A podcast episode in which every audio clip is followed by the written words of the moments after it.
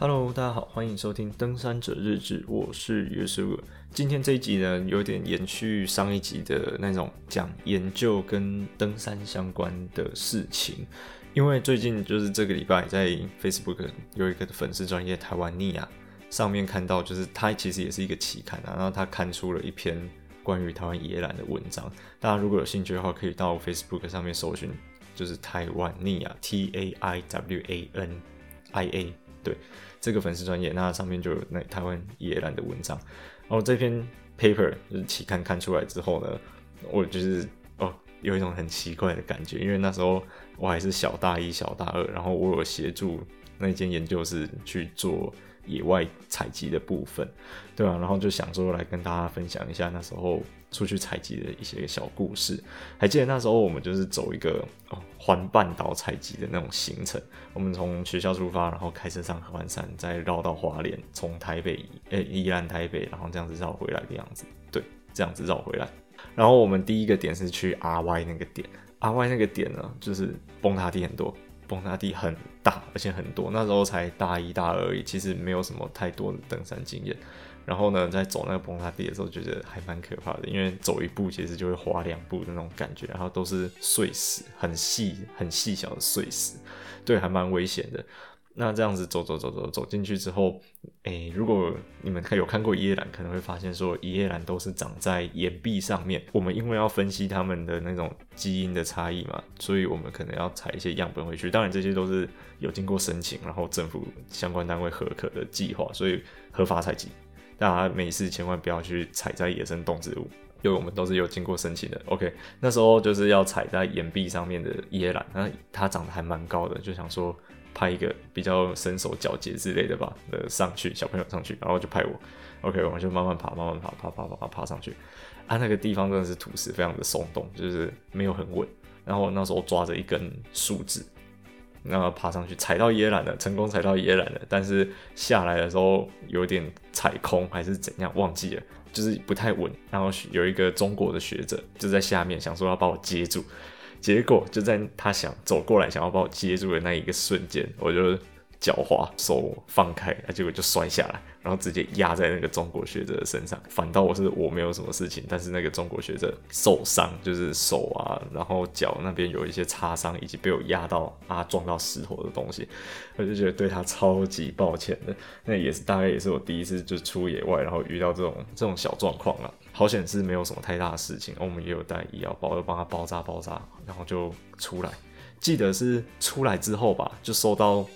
那边有那边算是那个嗯，不知道是哪一个领馆处管辖的，就反正还是会有固定会有巡山员、护管员进去巡视巡查就对了。然后就收到他们那个呃护管员还是工作站的电话说，哎，我们进去了吗？他想要跟我们一起进去，因为他也觉得那边的那个崩塌地很危险，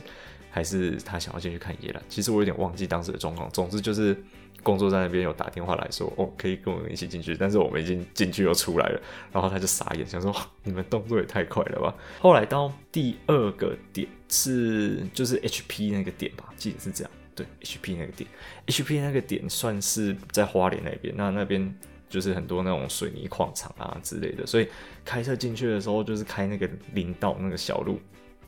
就一大堆砂石车、水泥车呼啸而过，但是他们是开的是蛮快的。澳门就是记得是要想办法去闪掉那些砂石车，然后开到不能再开之后，我们就下车用走的，然后下车走走走了蛮长一段路的，就是走了真真的是一整天的那种行程。路途中呢，看到笔筒树，那中国学者就开始狂拍笔筒树，拍拍拍拍拍拍拍那个笔筒树，我就说笔筒树有什么好拍的？笔筒树台湾那个什么笔筒树不是一种很多的东西吗？他就说，在中国那边啊，笔筒树很少见。他说，在中国只要发现一个笔筒树的族群，几乎那个地方就会被划成保护区，然后把那个笔筒树保存起来。那我就哇，原来中国那边的笔筒树很少啊！笔筒树可以说是台湾可能可能可能是算是很珍贵的东西，啊台湾刚好很多这样子。对啊，然后我们总之就是走超进去啊，然后还差点找不到。差点找不到野兰，因为它是走在我长在我们的背面的岩壁上面，所以我们一直顺着走出去是找不到的。后来是走到差不多位置，然后在那边四处张望啊，回头走一点点，然后才发现岩壁上面有那个野兰的族群在上面。啊后来也是爬上去，然后稍微踩了几颗再下来，这样子也是蛮刺激的。就是那个地方刺激是就是开那个山路，然后林道小小的，又有那个很巨大的水泥车，就想说台湾的那个山上啊，到底一年挖了多少山的那个水泥出去，就就不知道到底对环境的影响到底是怎么样子。对，那那时候是去 HP 这个点的故事。后来呢，就继续走嘛，走走走走走，走往宜兰台北那个地方，然后在记得是在七兰山吧？对，七兰山那个地方啊，一般人进去好像是要统一坐他们的交通接驳车，或者是那种导览游览车那种概念。对，然后我们那时候反正我们有公轨，我们就开车进去。后来真的是这样子到处跑，到处看，才可以发现说真的有。不一样的地方，就是在宜兰那边的野榄，台湾野榄都是叫台湾野榄啊。那它它其实也是同一种，只是在不同地方可能就是还是会有差异。比如说像非洲的，可能肤人肤色会比较黑，然后在其他西方国家，他们有一些人的肤色会比较白，然后我们是黄种人，大概是这种概念。虽然是都是人类，但是还是会有就是形态外表上的差异。野榄也是一样，我们就这样子跑了几个点之后，其实可以看用肉眼就可以看得出来说哦。好像真的有点不一样，就是有的地方它的唇瓣会有黄色的斑点，有的地方它的唇瓣是比较偏白色或者是比较粉紫色的那种斑点，那有的地方它的花瓣会比较紫色、深紫色一点，有的地方会比较淡，就是可以看出这种差异。所以我觉得这个也是做调查好处，就是可以顺便爬山，那也可以去到一些正常人不能进去的地方，对，蛮有趣的体验。然后采集完之后呢，就绕回来了嘛，但是这个其实只是北北台湾而已，我们还有南台湾的部分要踩。南台湾的话，我们就是到呃，我想一下，NH 那个附近吧。哦，那一次真的是很刺激，非常非常的刺激。NH 那个地方，好了，就就是南横公路，南横公路，对，南横公路那个那个地方呢，它一开始那时候是管制的，现在是有开放到。记得是中之关吧，还是天池那个地方？对，反正那时候那一整段全部都是管制的，路也都还没做好。然后我们去的时候呢，是开那种四轮传动的德利卡，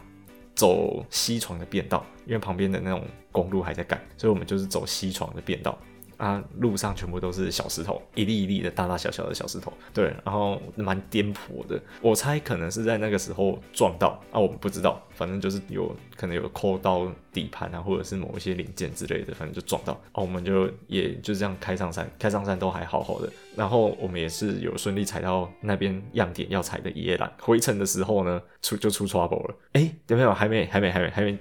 有太快讲回程了，还是就是去程。记得是去程的时候，我在睡觉，就是我坐在，哎、我坐在驾驶座后面的那个位置，我在睡觉，然后头靠着窗户。那因为那时候这个公路一直在修嘛，所以就是会怪手啊，或者是一些挖土机啊什么东西的。然后呢，我们在经过一个怪手的时候，他刚好回转，就是旋转他的那个手臂。据旁边的同学跟学长姐他们说。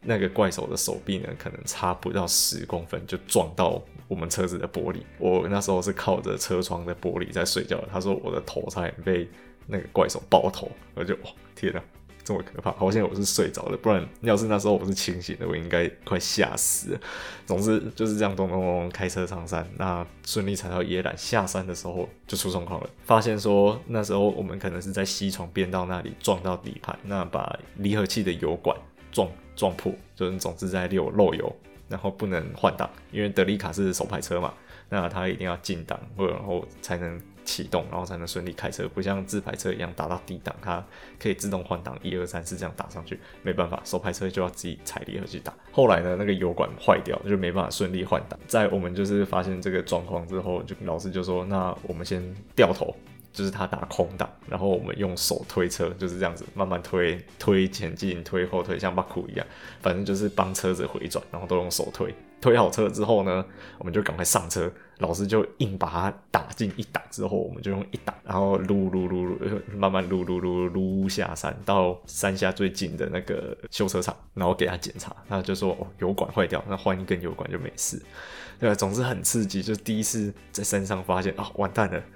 到底这个车坏掉啊？我们现在困在这个地方啊，四周好像也都没有人，大家这样子到底是有没有办法回得了家？然后那时候已经下午了，你知道吗？就是还蛮可怕的。打打进一档的时候真的很刺激，不知道是到底有没有把办法把那个档位入进去，以及说啊入进去之后到底有没有办法顺利启动那个？因为我们那时候不知道车子的问题到底在哪里，有可能是变速箱的问题，有可能是离合器的问题，就是不确定它的事态严重性，所以整个心就悬在那边。然后看老师真的，王老师那个开车技术真的是蛮厉害的。总之呢，他就把那那一台车打进一档，然后我们就这样子慢慢撸下山。啊，后来那台车呃故事好像还蛮多的，就是说原本是老师的老师。他们也就是买的车，那后来老师的老师他呃快退休了嘛，然后老师他比较常在跑野外，所以就把那台车给老师开，应该是这样子，对，然后很多人从我现在的老师他在当学生的时候都有坐过那台德利卡车，总之那台德利卡好像承载很多那种回忆的那种感觉啊。后来他退休的时候，就是很心里还蛮感动的，因为觉得哦。我好像经历过这台德利卡的一小段时间的那种感觉，就反正就修好车之后，我们才顺利回学校。再来就是另外一个点哦，在最南端的那个点，哎，BD 吧，BD BD 那个点，那个点应该蛮热门的，大家应该多多少都有去过。对，但是看到野狼的话，还是不可以乱踩。对，OK，反正就是去 BD 点点采集的时候很快乐。那时候是跟台中科博馆的老师一起去。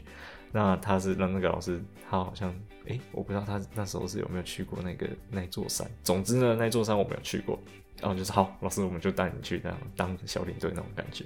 然后就走走走，一路跟老师认植物啊，然后看东西啊，还顺便老师他们就去登顶。然后我那时候在山庄山屋耍废，因为我懒得走。对啊，然后就是采集之旅，顺便兼爬山，我觉得很快乐，整个。很悠闲的那种，很悠哉的那种感觉，然后也顺利踩到野兰回去做研究的爬山，其实有一个好处，我觉得很棒的一点就是常常会跟一些很厉害的老师或者是学长姐出去，那其实就是可以增加你在户外野外对，比如说对植物的认识也好，对自然认识也好，甚至对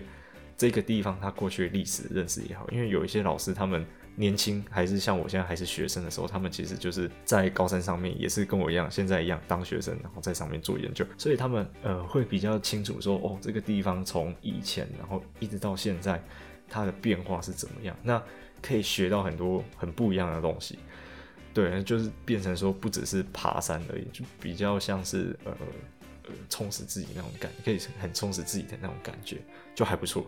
对啊，所以我很喜欢就是。在山上，然后跟老师一起上去做研究的爬山，对，然后除了可以看风景之外，也可以学到很多呃有兴趣的，像是我有兴趣的植物啊之类的事情，对，然后最其实最怀念的，在这个野兰的调查之中，最怀念的其实是阿里山那个地方。大家都知道，现在进去明月线是要申请野兰自然保留区的进入嘛，呃，那时候还没有开放申请。对，然后我们是用公文的方式进去，因为毕竟我们是做学术研究，所以我们可以合法进去。这样，那时候进去的时候完全没有人，呃，就是呃，整个很原始的那种感觉，非常非常的宁静。那个地方可以说是我在阿里山最喜欢的一个地方。就进去之后呢，呃，一片祥和的那种氛围，三不五时，就几乎每次进去啊，应该说对，几乎每次进去都会看到三枪，三枪在那边 跳来跳去。他因为三枪很怕人，那、啊、你知道有一点风吹草动，他就会逃跑，所以就可以三看到三枪逃跑的样子，跟看到地质啊，跟蓝腹鷴很悠哉的在那边觅食，因为他们不知道，他们好像就不太怕人的样子。对啊，然后可是跟现在这样子相比来说，呃，虽然说开放山林我。大致上是赞同的，但是相对我也看到啊，开放山林之后对一个地方的破坏。以前那边真的是一点垃圾都没有，几乎上几乎都没有任何人为的垃圾啊，什么卫生纸啊什么的很难看到，因为根本就没有人会进去。对啊，但是现在有一次开，就是自从开放山林之后，我还有进去过一次而已。进去之后就发现哇，真的变很多。这是第一个月台上面就搭满帐篷，再来就是。呃，山友的我那种上厕所出来的卫生纸啊，或者是有的山友还在那边铁轨上面生火，其实我觉得这样就不太好，就是破坏破坏掉以前那种呃很祥和啊、很纯粹的那种氛围。再来就是人很多，听说现在过崩塌地可能要排一个多小时。但是想到那时候崩塌地演变的历史，就是以前在过明月线那个崩塌地的时候，不是像现在直接从隧道口出，然后对面的隧道口进去。以前是要绕隧道的侧边，因为以前那个对面的隧道口那边的钢筋是没有剪断的，所以那边那边以前没有洞可以钻进去，就要绕隧道明隧道的外侧，然后斜上，就是几乎是接到对面的那个隧道中间，再从围墙翻进去。那后来那里崩塌掉后，我们就是才变成是走正对面的那个地方进去这样。然后以前那边还有盖一座铁桥，不知道到底是不是，哎、我不确定是不是为了方便我们过去做研究。总之，那个铁桥过可能。好像不到半年吧，就不见了，还蛮危险的。其实那个地方，明月线那个地方是还蛮危险的，就是说下雨的话，尽量大家就不要进去。我们也是下雨进去，那出来的时候就被困在那边，大概困了。两个多小时吧，那个崩塌地就直接变大瀑布，三步子还会有一台感觉跟汽车一样大的石头掉下去，还蛮可怕的。对啊，就是在那边困，然后等雨跟水都变小之后才可以出去。所以大家去那边还是要注意一下天气，跟还是要落实一下这种无痕山林的那种观念，就是把自己的垃圾啊，然后产生的一些东西带出去，尽量不要对那个地方产生破坏。总之呢，就是说我这样子看到自己以前。有出去野外，然后帮忙做调查，然后野外采集跟收集资料的研究，发表成正式的那种科学性的文章出来了。那心里其实会有一种莫名其妙的感动，就觉得哇，那时候我好像也是这篇文章努力出努力的一份子的那种感觉。对啊，就想这个应该是做研究就是最有成就感的地方。所以现在在高山上的这个东西，呃，可能还要更加努力吧，才可以有一些比较好的产出。对，大概就是这样子。大家如果有什么心得的话，就是可以到 IG 跟我分享。比如说，哎，你觉得我们做研究有什么你没没办法、你不了解的地方，或者是你听了哦上一集 E EP 八第八集跟这次第九集，你有什么很好奇的点，都可以到 IG 跟我分享。这样子，OK。那谢谢收听《登山者日志》，我是有时个，那我们下次再见啦，拜拜。